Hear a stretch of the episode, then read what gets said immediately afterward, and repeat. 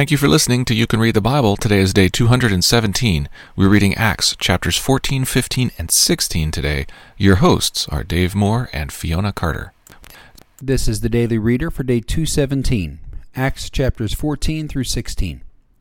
In today's reading, the missionary efforts of Paul and his co laborers are challenged by a variety of outside forces for reasons that, on the surface, have little to do with the gospel.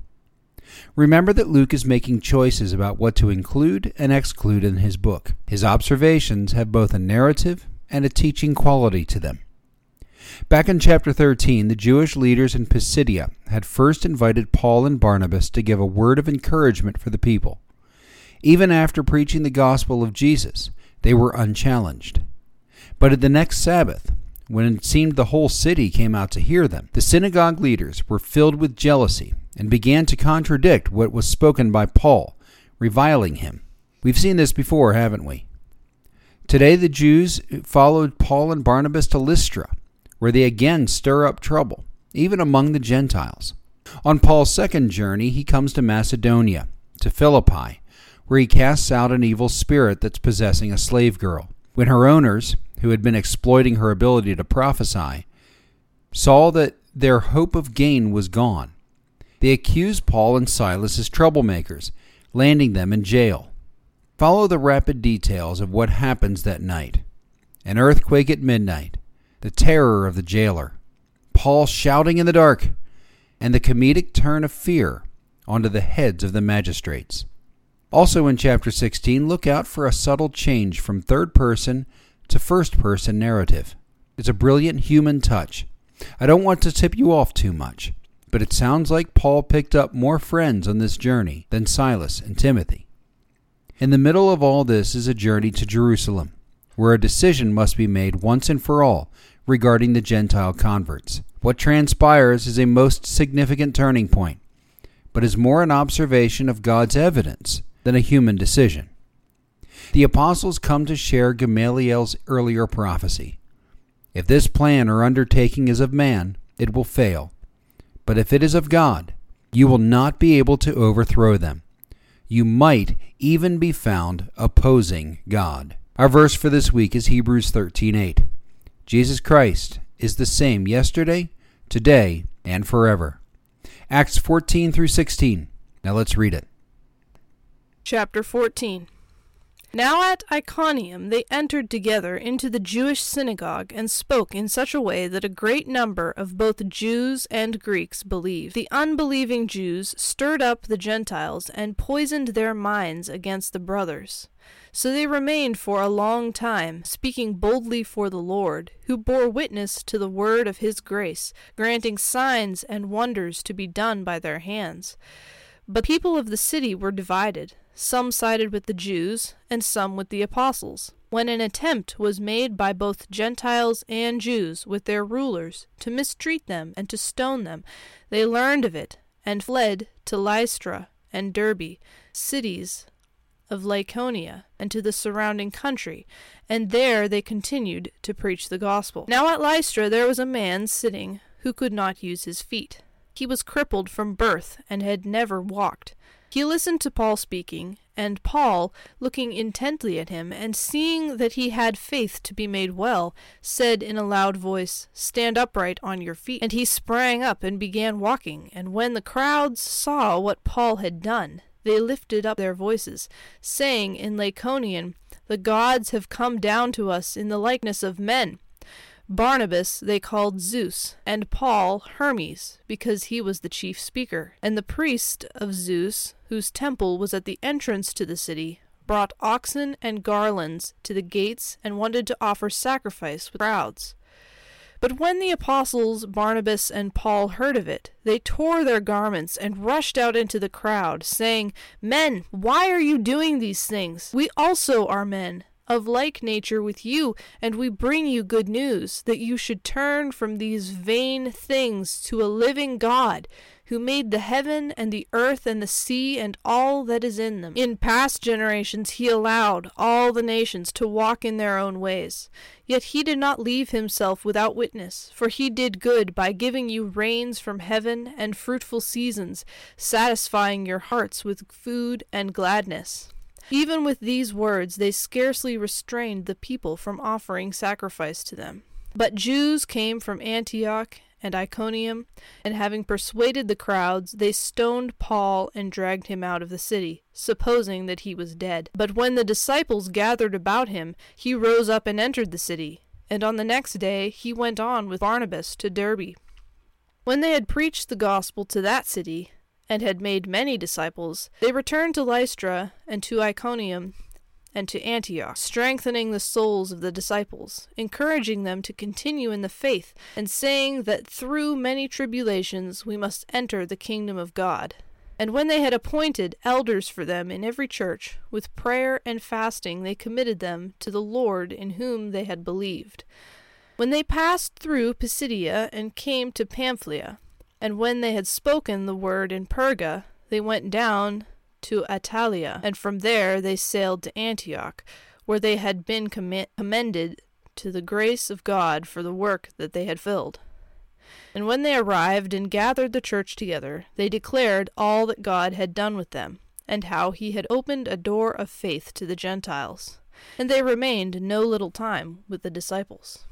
Chapter 15 but some men came down from Judea, and were teaching the brothers, Unless you are circumcised according to the custom of Moses, you cannot be saved. And after Paul and Barnabas had no small dissension and debate with them, Paul and Barnabas and some of the others were appointed to go up to Jerusalem to the apostles and the elders about this question. So, being sent on their way by the church, they passed through both Phoenicia and Samaria describing in detail the conversion of the Gentiles, and brought great joy to all the brothers.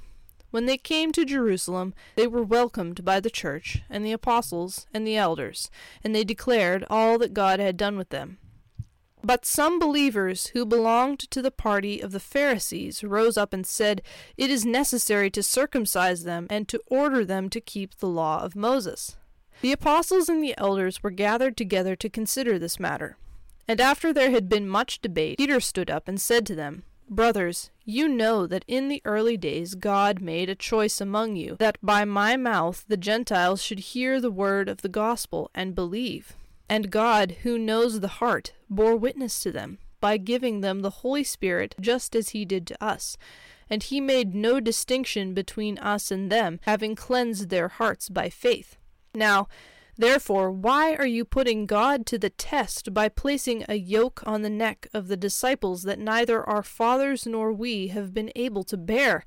But we believe that we will be saved through the grace of the Lord Jesus, just as they will. And all the assembly fell silent, and they listened to Barnabas and Paul as they related what signs and wonders God had done through them among the Gentiles.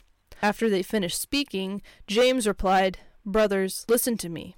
Simeon has related how God first visited the Gentiles to take from them a people for his name. And with this the words of the prophets agree, just as it is written After this I will return, and I will rebuild the tent of David that has fallen.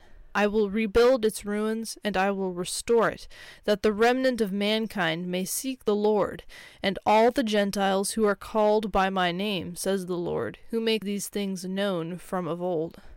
Therefore, my judgment is that we should not trouble those of the Gentiles who turn to God, but should write to them to abstain from the things polluted by idols, and from sexual immorality, and from what has been strangled, and from blood.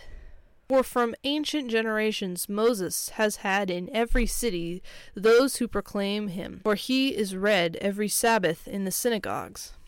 Then it seemed good to the apostles and the elders with the whole church to choose men from among them and send them to Antioch, Paul and Barnabas.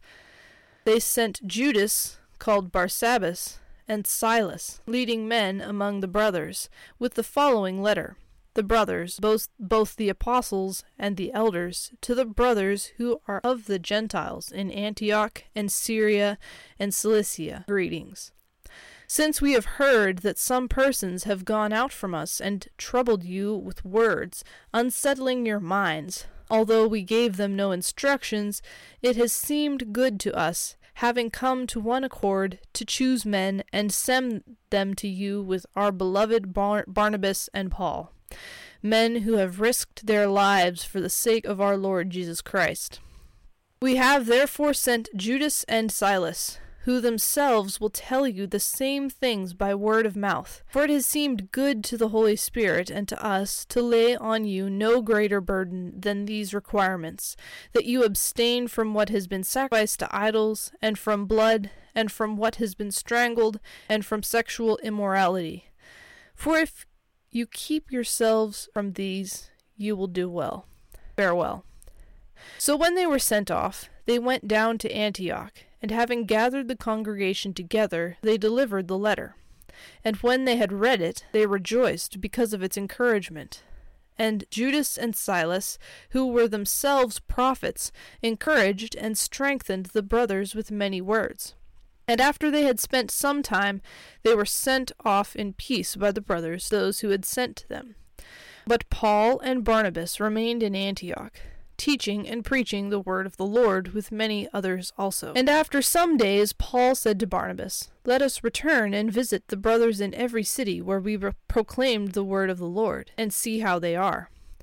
Now Barnabas wanted to take with them John called Mark. But Paul thought best not to take with them one who had withdrawn from them in Pamphylia and had not gone with them to the work. And there arose a sharp disagreement, so that they were separated from each other. Barnabas took Mark with him and sailed away to Cyprus, but Paul chose Silas and departed, having been commended by the brothers to the grace of the Lord. And he went through Syria and Cilicia, strengthening the churches. Chapter 16 Paul came also to Derbe and to Lystra. A disciple was there, named Timothy, the son of a Jewish woman who was a believer, but his father was a Greek. He was well spoken of by the brothers at Lystra and Iconium. Paul wanted Timothy to accompany him, and he took him and circumcised him because of the Jews who were in those places, for they all knew that his father was a Greek. As they went on their way through the cities, they delivered to them for observance the decisions that had been reached by the apostles and elders who were in Jerusalem. So the churches were strengthened in the faith, and they increased in numbers daily. And they went through the region of Phrygia and Galatia, having been forbidden by the Holy Spirit to speak the word in Asia. And when they had come up to Mysia, they attempted to go into Bithynia, but the Spirit of Jesus did not allow them. So, passing by Mysia, they went down to Troas, and a vision appeared to Paul in the night. A man of Macedonia was standing there, urging him and saying, Come over to Macedonia and help us. And when Paul had seen the vision, Immediately we sought to go on into Macedonia, concluding that God had called us to preach the gospel to them. So, setting sail from Troas, we made a direct voyage to Samothrace, and the following day to Neapolis, and from there to Philippi, which is a leading city of the district of Macedonia and a Roman colony. We remained in this city some days. And on the Sabbath day we went outside the gate to the riverside, where we supposed there was a place of prayer, and we sat down and spoke to the woman who had come together. One who heard us was a woman named Lydia, from the city Thyatira, a seller of purple goods, who was a worshipper of God. The Lord opened her heart to pay attention to what was said by Paul.